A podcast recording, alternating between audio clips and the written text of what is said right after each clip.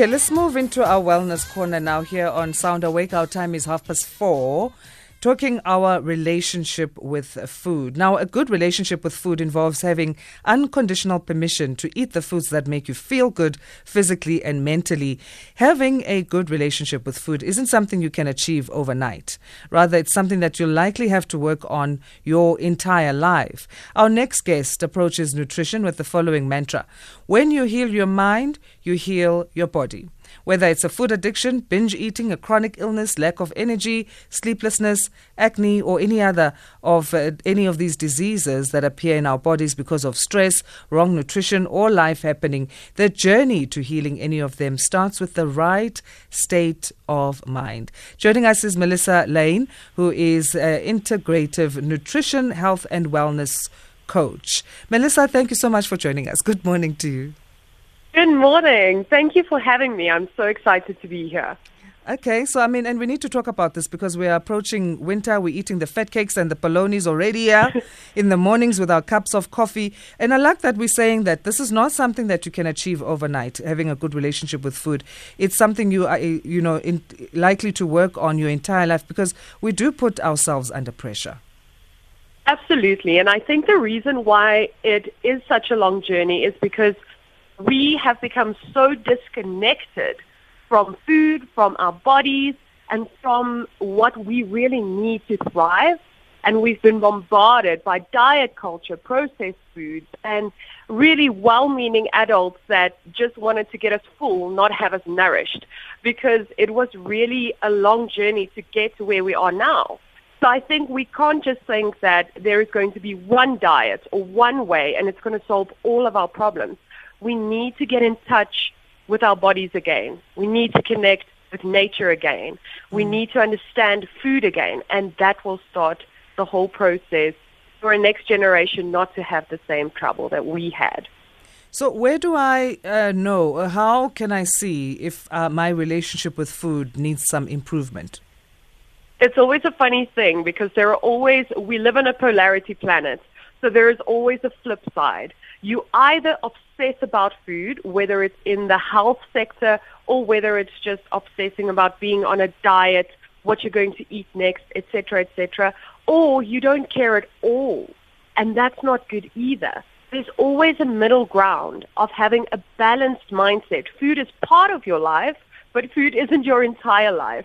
But you can use food as a tool instead of having food use you. So any of those two will always have you just that ting going off of, I don't have a balance. It's either consuming my mind or I'm not thinking about it at all and I'm just going for whatever I want. There's a little balance in between, and that's kind of where it lies optimally.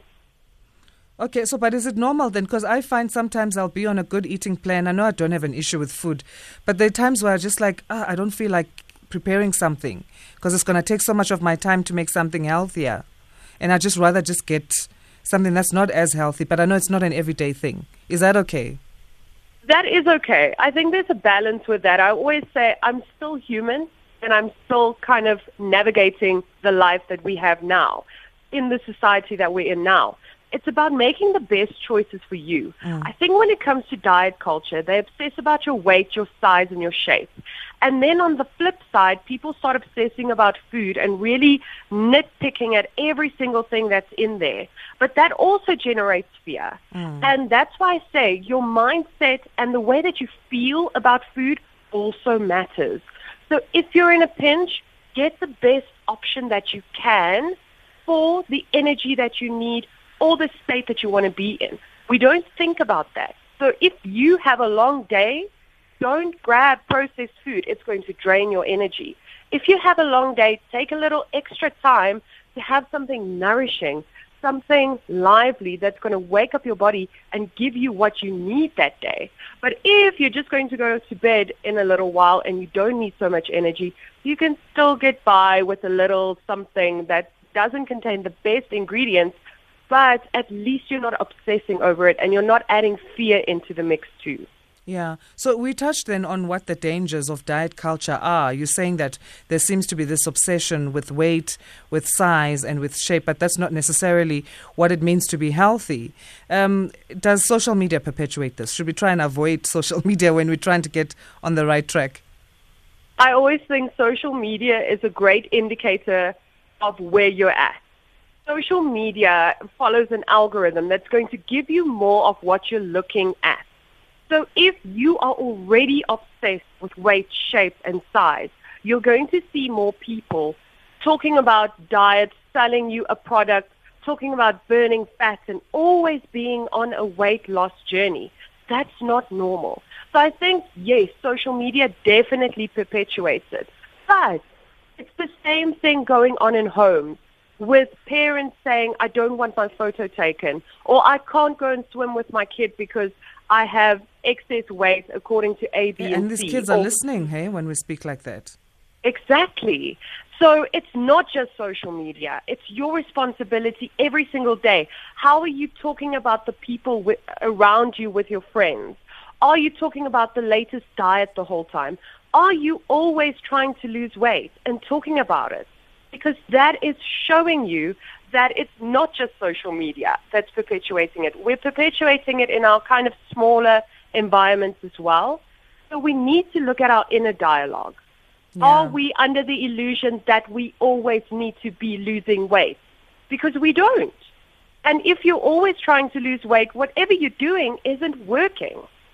We all know those people, and it's women mostly, unfortunately, that are always on a diet, always on a Monday. There's a new diet, and always depriving themselves. That's not a great way to go about life. We need to trust life. We need to live abundantly. Yeah. We need to allow more in with the faith that everything that comes in is going to nourish you. But that's always your responsibility to understand what you need. So there's this balance in between how you feel, your mindset, and what's going on inside of you, and then that will definitely show in what you're going to eat. I celebrate that point that we don't need to deprive ourselves. And it is like that, you know, it's about, you know, feeling good as well, physically and mentally, as you say. So let's talk about how we apply that then to making sure that we start or, you know, develop a healthier relationship with food. Those of us who have identified that we need to make those changes. What are some of the practical steps? The first thing that I always love doing with my clients is I want you to take a piece of paper, write down all of your beliefs around food. What do you really believe about food? It's good. There are certain foods that are good or bad. You can't have a lot of food. Men eat more than women. Whatever your culture was that you grew up in, if you are overweight or if you are underweight, that means that you are healthy. Skinny equals healthy. Whatever comes up, just write it down, good or bad. That's going to give you a really great view on where you are going to go when it comes to the choices that you make in regards to food. Because a lot of times our beliefs are the things that hinder us from creating a healthier relationship with food. Next, you need to get back to basics. And what I mean by that, it is the cliche of every single person in the health industry, but processed foods, excess sugar, vegetable oils, high salt content in food, those types of things are never going to make you feel like the optimal human being that you can be. So you need to get back to eating whole foods, getting to know your body's cues, getting back into nature, and then connecting to your inner dialogue. And when you start doing those things, you'll start noticing that your relationship with food will move into a whole new state. And then you can refine from there with supplements and superfoods and biohacking and all of these great things. How much research will that take? And do you encourage us to do our own research when it comes to understanding food and going back to basics? I really do. I think we've gotten into a habit of putting all of the responsibility of our lives onto someone else, whether it's our doctor, whether it's our therapist, whether it's whoever. And we need to start taking our power back, especially when it comes to health and when it comes to food, because you are always going to be in this body. You're not going to get another body. You can always get another house, another car, another whatever. But you're always going to have this body. So you need to get to know it. And food is always going to be a part of your life. So whether you suffer from a food addiction or you're just stuck in diet culture, is your responsibility to take some time. And it doesn't have to be every day, but just at least once a week or maybe once a month to just invest a little time into getting to know your body and getting to know food. And it's going to be such an amazing journey because it's always going to be part of your life. Awesome. Let's talk now. Any upcoming events that you have that listeners can sign up for? Yes, we've got a bunch of things on the website. So I do the one-on-one coaching throughout the year, which is great because I help you on a bio-individual level. Mm-hmm. And then we have a great program called the Live It program. I was just tired of people always being on diets, and even the word is so negative, and it just puts out the wrong message into your whole being, diet, and you're always on a diet. So I wanted to teach people how to live it, how to really just do it once, understand the principles, and then apply it for the rest of their lives. So we have that coming up for the winter round. It's a 6-week program. And then later in the year, we're looking at having a couple of meet and greets, workshops, and retreats here on the farm so that people can get out of the cities, disconnect a bit, come and stay here, recharge, and really take the time to work on their relationship with their bodies and with food. That's awesome. So how do people connect with you then?